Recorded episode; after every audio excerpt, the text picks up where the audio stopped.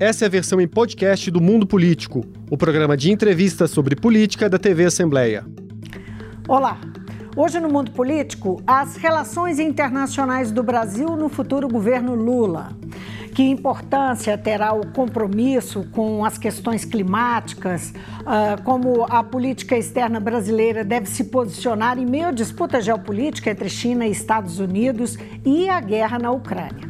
Eu vou conversar com o cientista político Davison Belém Lopes, professor da UFMG, e que fala conosco de Londres, é isso? É de Londres, é isso, Davison? Olá, Vivian, prazer falar contigo novamente. Eu estou em Oxford, estou do Oxford. lado de Londres. Hum, que beleza. Então vamos lá, você está longe, mais perto, que eu sei, né? Acompanhando tudo aí com lupa. Então, Lula venceu, mas permanece uma tensão grande no país, né, Davison? Nós tá, estamos vendo aí, acompanhando esses bloqueios, ação da polícia, é, uma tensão grande, as redes, os grupos de WhatsApp circulando, é, de tudo. Bom, é, em meio a isso, né, nós tivemos uma rápida reação dos chefes de Estado de pelo menos 90 países. O último número que eu tenho aqui é esse: é, 89 países. É, é, chefes de Estado da importância do peso uh, dos, das duas grandes nações, de, dos Estados Unidos, Joe Biden, o Xi Jinping na China, e, uh, e, e também Europa, América Latina e tal que importância tem é, é, esse movimento dos países, essa rapidez nessa manifestação, em meio a uma situação como essa, né? até para barrar, é, ajudar a barrar atos de resistência no momento em que o presidente Bolsonaro permanece em silêncio e não reconhece a vitória de Lula. Pois é, Vivian, de fato, essa é uma coreografia, a do Bolsonaro, que foi antecipada por muitos meses. A gente sabia o que viria depois de uma eventual derrota. A derrota aconteceu e ele está implementando o seu plano baseado nas táticas do Donald Trump. É muito parecido, uma tentativa de incitar a arruaça, a baderna, de gerar uma instabilidade na sociedade brasileira. E até o momento, pelo menos, tem sido assim. Ele se silenciou, não concedeu a derrota, como a gente costuma dizer, para se referir àquele gesto que todo candidato derrotado uh, costumeiramente faz e deveria fazer, não é? de ligar para o candidato vencedor, de, de falar ao público sobre, sobre a eleição. Né? Bolsonaro não fez esse esforço da mesma forma como o Trump não fez também. Hum. Bom lembrar que em 2020 o Trump se nega a reconhecer a legitimidade da vitória do Joe Biden e que o processo se arrastou judicialmente. Muito bem, é, o que aconteceu, isso a revelia do Bolsonaro, a despeito de ele não gostar disso, de não querer que isso tivesse acontecido, foi uma concertação de esforços de diversos países que, por meio das, das suas embaixadas em Brasília, uh, fizeram um arranjo para reconhecer prontamente o resultado da urna que acontecesse no domingo, qualquer que fosse ele. O acordo, até onde se sabe, era esse. As várias embaixadas concordaram em enviar as notas à imprensa com cumprimentos, que são protocolares, isso sempre se faz. Mas a velocidade como se deu essa reação chamou muita atenção dessa vez. os Estados Unidos da América, por exemplo, por meio de seu presidente da República, o Joe Biden, eles enviaram os cumprimentos com menos de uma hora depois do, do fim oficial da eleição, de acordo com, com o TSE, não é? ou pelo menos com, com a declaração do vencedor. Menos de uma hora depois de declarado o vencedor, nós já tínhamos recebido dos Estados Unidos, da Casa Branca, os cumprimentos oficiais. Isso é muito sintomático de como o mundo está vendo a eleição no Brasil. Ou seja, já sabia que Bolsonaro agiria dessa forma desestabilizadora e o mundo tem reagido da maneira como consegue, mostrando que Bolsonaro não terá vida fácil, uh, ou pelo menos não terá nenhum grande apoio da comunidade internacional se decidisse enveredar por esse caminho desafiador da, da lei e da ordem no Brasil. Lula mencionou no Twitter, eh, por volta lá da hora do almoço, dezenas de, é, de, de, conversas que teve com chefes de Estado, não é? De, é, é, da noite de, do dia 30, não é? Da, do domingo para cá. E ele diz textualmente: todos querem ampliar as parcerias e trabalho conjunto com o Brasil no comércio, na questão do clima e nos grandes temas globais. Estamos voltando ao mundo. Está aí mais uma forma de baixar a pressão, mais uma uh, expressão, porque ele fala isso no momento que, que a temperatura está bastante elevada, não é? E no, e no, Twitter, eh, no Twitter oficial dele. É, não, eu concordo com você. O Lula está instrumentalizando de uma forma, a meu juízo, sagaz, inteligente, esse apoio internacional que ele sabe que ele tem. É, é sintomático e é simbólico que o presidente da República Argentina, que é o maior país uh, da América do Sul depois do Brasil, é o segundo país da América do Sul, que o presidente estivesse no Brasil tenha vindo ao país abraçar o Lula. Por que, que isso é simbólico? Por que, que isso é tão forte? Porque Fernandes e Bolsonaro não estiveram juntos. Isso é um absurdo, mas ao longo de uhum. todos esses anos de convivência, eles não tiveram diálogo, não tiveram interlocução. Então isso é muito interessante. E o Lula vai explorar esse, essa carta, eu acho que o faz, com razão, com boas razões, uma vez que uh, em qualquer fenômeno contemporâneo, Vivian, é necessário ganhar o jogo dentro, mas também fora do país. É? Com o nível de interdependência que os países têm uns dos outros e, e com a, a, dificuldade que um país tem hoje em dia para ser autossuficiente, em alguma medida, em algum nível, os países vão precisar dos outros países não é? É uma forma de tirar o ar, o oxigênio do Bolsonaro. Isso que os países ao redor do mundo, você citou aí, 90 países, esse número vai aumentar nos próximos dias. Uhum. Essa é uma sinalização muito clara do futuro. É a sombra do futuro se impondo sobre Bolsonaro. Você mencionou assim ah, o quanto Joe Biden é, agiu rapidamente, né, o presidente dos Estados Unidos. Mais do que isso, parece que já está já tá se falando aqui que é a Kamala Harris que vem um, é, fazer uma, uma visita a Lula em breve. Isso é significativo. A vice-presidente vir ao Brasil antes mesmo de Lula uh, tomar posse. Eu acho que é também. E veja, durante a própria campanha eleitoral, o Departamento de Estado dos Estados Unidos, por meio da sua representação diplomática em Brasília, já se reuniu com a campanha do Lula, com o QG do Lula. Ou seja, já há uma tentativa de aproximação com o Brasil, mesmo antes da vitória na urna do Lula. O que, é que isso parece indicar para mim, Vivian? Que desde Desde o momento em que o Biden venceu as eleições nos Estados Unidos, venceu Donald Trump no final de 2020, assumiu em 2021. Então, desde janeiro de 2021, a relação bilateral Brasil-Estados Unidos vem se deteriorando. A coisa azedou. E os Estados Unidos têm tentado e têm visto nessa possibilidade de, de reatar, né, de reaproximar uh, com Lula, uma chance, evidentemente, de potencializar as conexões bilaterais Brasil-Estados Unidos. Houve uma piora. E há muitos temas muito sensíveis sobre a mesa. Um deles, importantíssimo, é a guerra na Ucrânia, por exemplo. É, e a relação que Bolsonaro manteve ao longo desses últimos meses com Vladimir Putin incomoda muito Washington. É, eu sei disso por boas fontes. Esse é um dos grandes temas e estará sobre a mesa. Lula vai ter que equacionar essa questão. Pois é. É uma questão importante para Washington. Justamente, é uma questão importante para Washington, é uma das questões da, do, do, empenho dos Estados Unidos em se aproximarem, mas é, é também uma, digamos que, é uma. É tomar uma posição e a, e, e a qualidade dessa posição é muito delicado para o Brasil. É isso que eu queria que você comentasse um pouco, levando-se em consideração que é, existe uma pressão, por um lado, pelo apoio à Ucrânia, é do interesse, muito interesse também da Europa, mas, por outro lado, a Rússia, uh, que é um parceiro comercial importante do Brasil e que faz parte dos BRICS.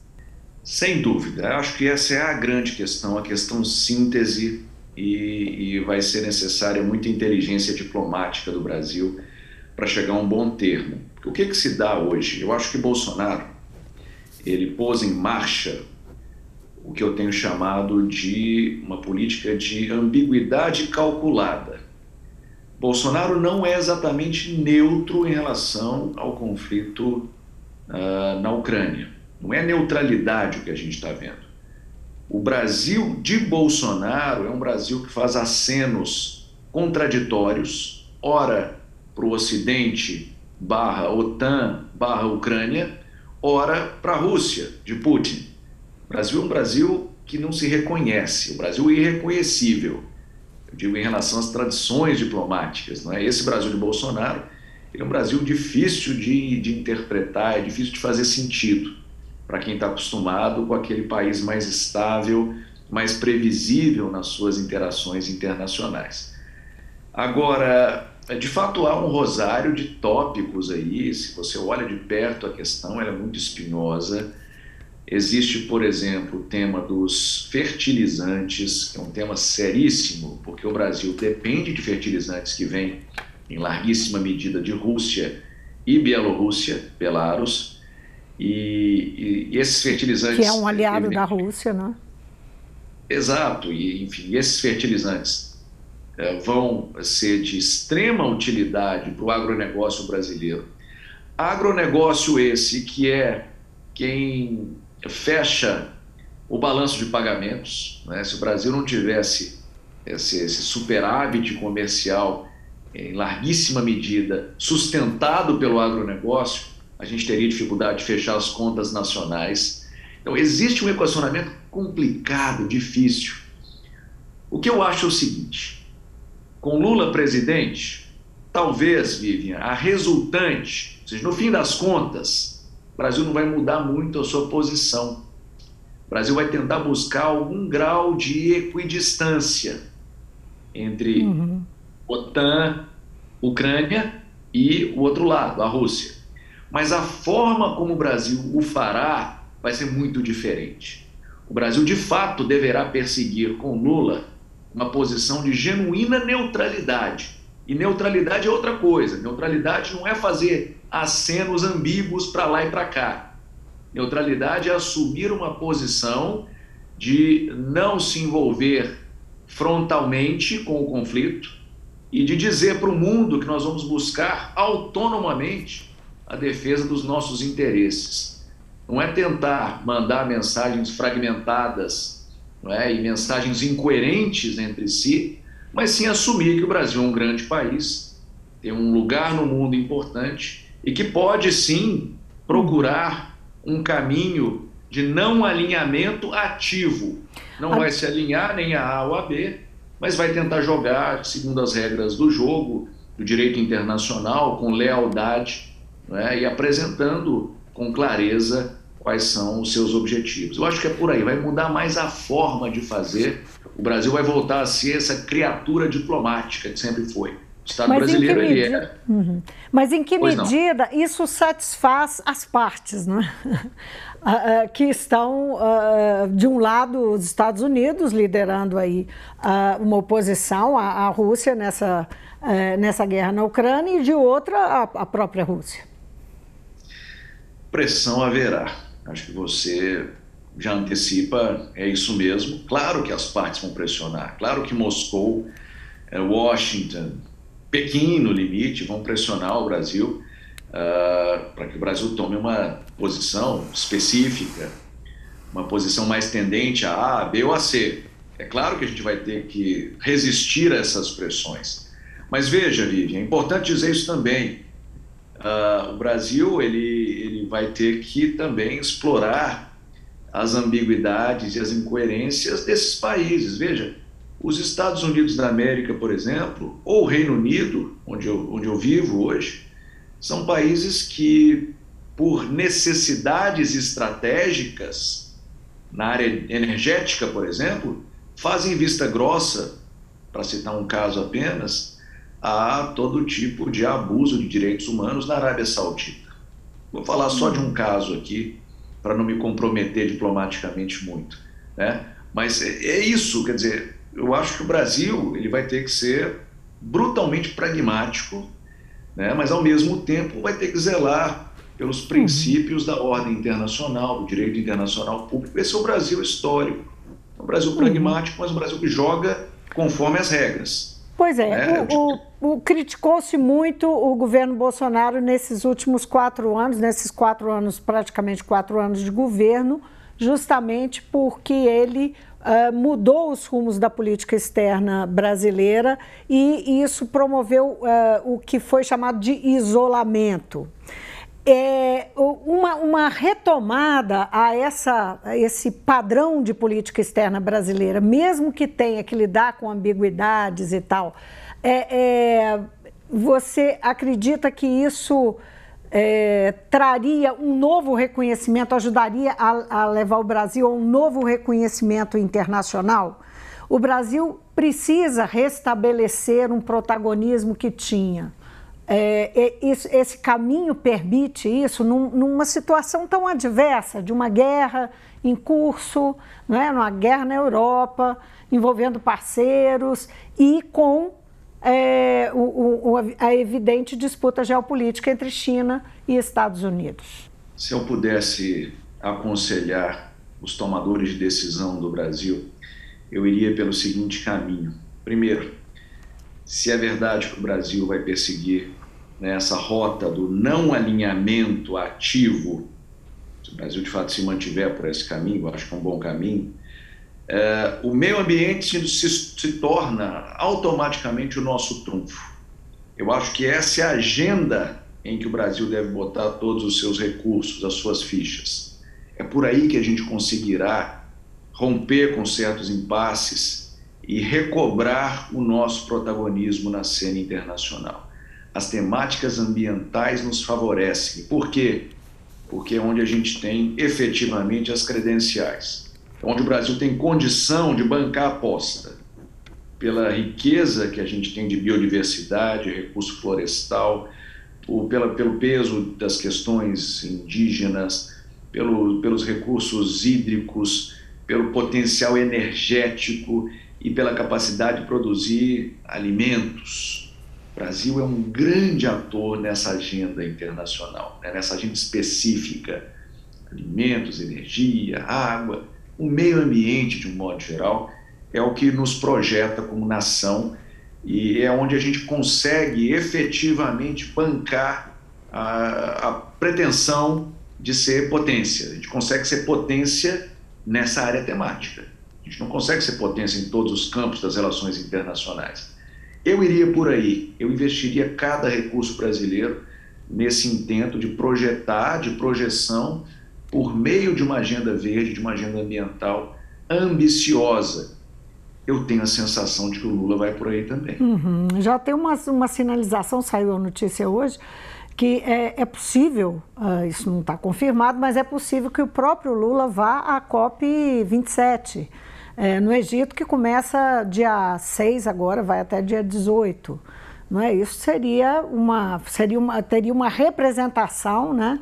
é, uma, uma comitiva que seria paralela à do governo, é, com Lula liderando. Isso dá uma dimensão aí de que, se isso realmente acontecer, uma sinalização significativa.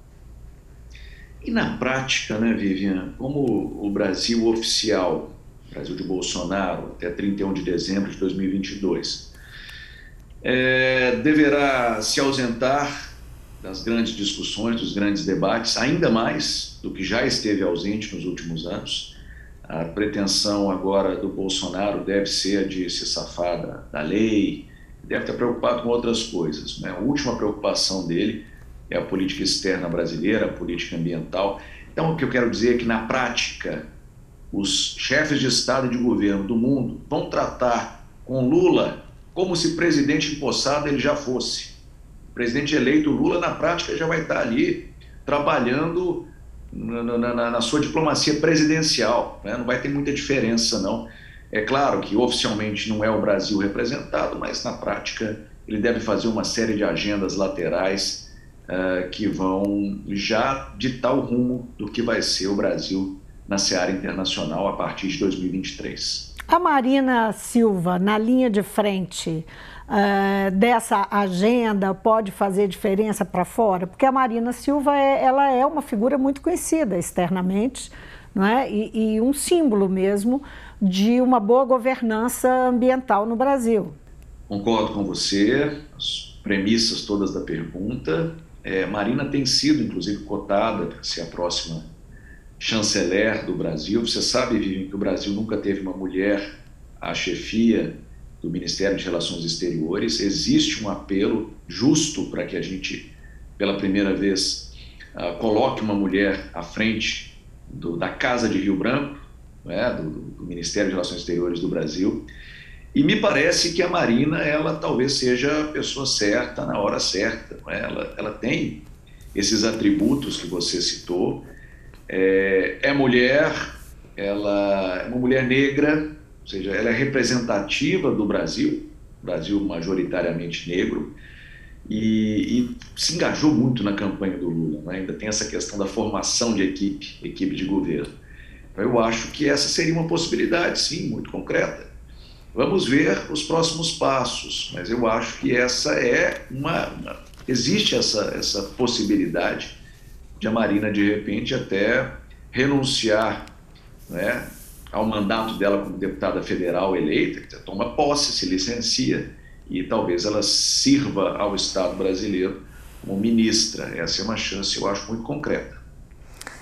A China é um parceiro indispensável para o país, né? o principal parceiro. No início do governo Bolsonaro, é, houve uma tentativa de mudar isso, ou enfim, houve uma hostilização é, ao governo chinês. Que posição você é, é acredita que o Brasil deve tomar em relação a essa disputa? Agora, pensando um pouco na China e na importância que ela tem para nós.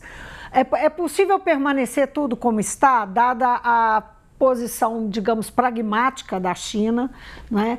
a forma como ela lidou, inclusive, com, é, com as provocações e tal, mostra um grau de, é, de pragmatismo, né? de colocar na frente os interesses comerciais e tal. Vai mudar alguma coisa na relação com a China? Essa é que é a pergunta, no, no, no futuro governo Lula? Se mudar, eu acho que muda para melhor, para um entendimento melhor entre as partes a China hoje responde por 40% do comércio externo brasileiro, somando importação e exportação. A China é fundamental. A China estará junto do Brasil nessa caminhada, inevitavelmente. É, eu acho que, como eu estava citando há pouco, uma possibilidade uh, para o Ministério de Relações Exteriores, vai ser muito importante também monitorar quem vai ser o próximo ou a próxima ministro, ministra da Agricultura. Uhum. Aí eu acho que tem que ter uma relação muito azeitada com a China. Né? Tem sido assim ao longo dos últimos anos.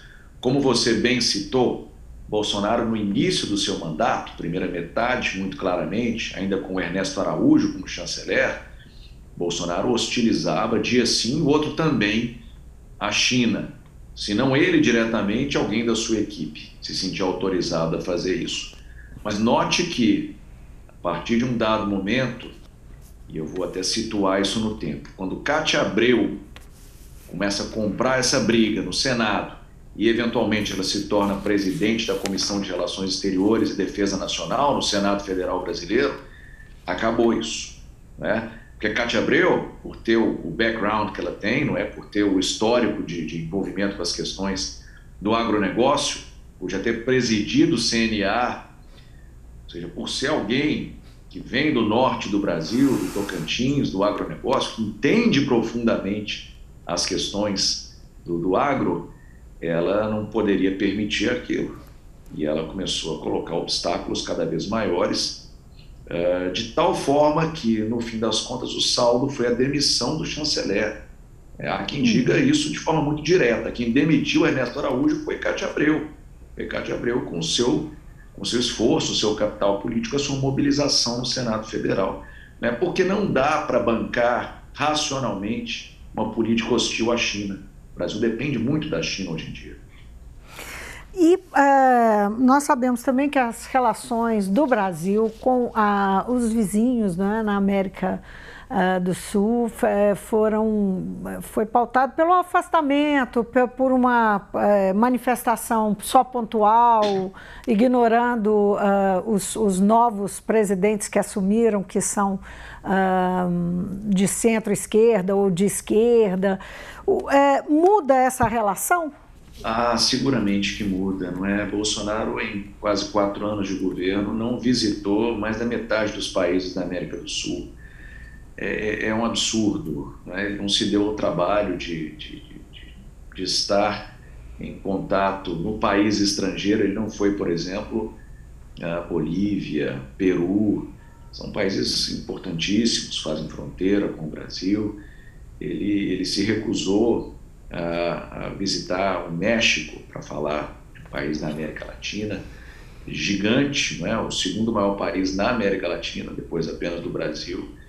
Então eu acho que isso tudo deve ser revertido rapidamente, rapidamente. Se tem uma coisa pela qual o Partido dos Trabalhadores historicamente preza, é por essa relação de, de sintonia fina com o entorno regional. Né? Então isso vai ser revertido rapidamente, isso já está no plano de governo. Isso significa anunciado. buscar aí de volta a liderança que o, que o Brasil exercia nessa região? Eu acho que sim, evidentemente o Brasil vai tentar se projetar para a região, o que é um caminho que os grandes países do mundo fazem, viu, Vivian? Se você olha para outras grandes nações, no sul e no norte globais, o que você nota é um padrão muito claro. Né? Na região, é importante cultivar boas relações e tentar liderar, ou, se não liderar, pelo menos manter ali relações as mais amistosas possíveis. É, quando possível é e o Brasil tem condições de manter um bom clima na região. É, o Brasil sozinho é metade da América do Sul, a gente não pode esquecer nunca disso. Sozinho, o Brasil tem metade do território, da população e da economia. Então, para onde o Brasil vai, tem uma tendência muito grande que o resto da região se encaminhar. Mas, evidentemente, se houver sabedoria política, não é por meio da confrontação e, enfim, da hostilização dos vizinhos, dos parceiros, é tentando construir, tentando de forma programática é, criar caminhos que sejam bons para todos. O que, que isso pode significar na prática? A ressuscitação da Unasul, por exemplo, pode, pode acontecer. Hum. É uma organização internacional que foi criada pelo Lula lá atrás e que foi sepultada inicialmente pelo Temer. O Temer começa o processo e, e o Brasil termina de se desvincular da Unasul com o Bolsonaro pode voltar, por exemplo. Eu acho que esse é um caminho importante e algo que acho que não seria impensável, não. Seria pelo contrário. É Uma bastante uhum. provável. Uma última questão, que nós já estamos quase encerrando. Pensando nessas forças de esquerda, é, que são, na verdade, seis países aí, é, que têm lideranças mais à esquerda ou de centro-esquerda, e, ao mesmo tempo, a vitória do Lula né, no Brasil, que, que, que é de fato a sexta, o sexto país, justamente num contexto político global onde existe um esforço, um movimento da extrema-direita de avançar. É, que, que, importância tem isso na, na, América Latina, em contraponto a esse esforço? É, pois é, eu estava me, me havendo com essa questão outro dia. Veja, eu não estou convencido de que houve efetivamente uma virada à esquerda. Eu não estou convencido disso e vou te dizer o porquê. Uma o Lula parte... dá uma pista de que não, né? Pois é, uma parte substancial, uma parte substancial dessas alternâncias que aconteceram na América do Sul se dão em virtude da, da, punição que os incumbentes durante a pandemia receberam. Esse é um vetor decisivo. Uma direita estava predominantemente no poder não é, durante a pandemia e como a performance dos governantes foi muito ruim nessa parte do mundo, uhum. na América do Sul, na América Latina, então houve uma alternância não tanto porque havia um desejo uh, de, de maiores ênfases esquerdistas nas políticas públicas, mas eu acho que foi uma punição direta pela, pela má gestão, pela incompetência, pela irresponsabilidade de alguns líderes uh, da nossa região. Não é? E além disso, você já disse e disse bem, acho que o Lula dá uma pista de que, mesmo quando a esquerda ganha, alguma coalizão se faz necessária e a coalizão pode ser muito ampla, no caso do Lula, amplíssima, para conseguir superar a extrema-direita, com traços fascistas em alguns contextos nacionais. Né? Veja que no Chile também, a alternativa ao presidente Boric era um candidato de extrema, de ultradireita, CASP. Né? Foi dura a disputa também, foi necessária uma regimentação das forças políticas, do espectro democrático. Então eu não estou convencido de que foi uma guinada esquerda, como a gente poderia ler assim à primeira vista. Uhum. Acho que não, eu acho que, que é outra coisa. A gente está mudando o eixo da conversa de direita e esquerda para autocracia, democracia, talvez seja mais por aí. As forças democráticas tentando resistir às forças antidemocráticas. Então, como eu não fui até agora avisada de que, uh, como a gente tinha, aguardava, não é? São 15 para as 4, que o presidente Jair Bolsonaro falasse, né? E, e é, enfim, falasse desde que foi derrotado, por enquanto ainda não falou, 15 para as 4 também não falou, nós vamos nos despedir sem essa notícia. Muito obrigada pela sua participação aqui no Mundo Político, mas a gente vai continuar aguardando a fala de Jair Bolsonaro. Uma alegria estar na sua companhia novamente e esperemos pelo melhor para o país. Com certeza, todos nós. Um abraço, Davison. Abraço grande, Vivian. Tudo de bom. Eu conversei com o cientista político da UFMG, Davison Belém Lopes. Nós falamos sobre as relações internacionais do Brasil no futuro governo Lula. Então, eu fico por aqui. Obrigada pela companhia. Até amanhã. O Mundo Político é uma realização da TV Assembleia de Minas Gerais. Nesta edição, a apresentação foi de Vivian Menezes, a produção é de Tayana Máximo, a edição de áudio é de Tarcísio Duarte e a direção é de Alevi Ferreira. Você pode seguir o Mundo Político nos principais tocadores de podcast. Assim, você não perde nenhuma edição do programa. Para assistir a essa entrevista e aos outros conteúdos da TV Assembleia, acesse almg.gov.br/tv.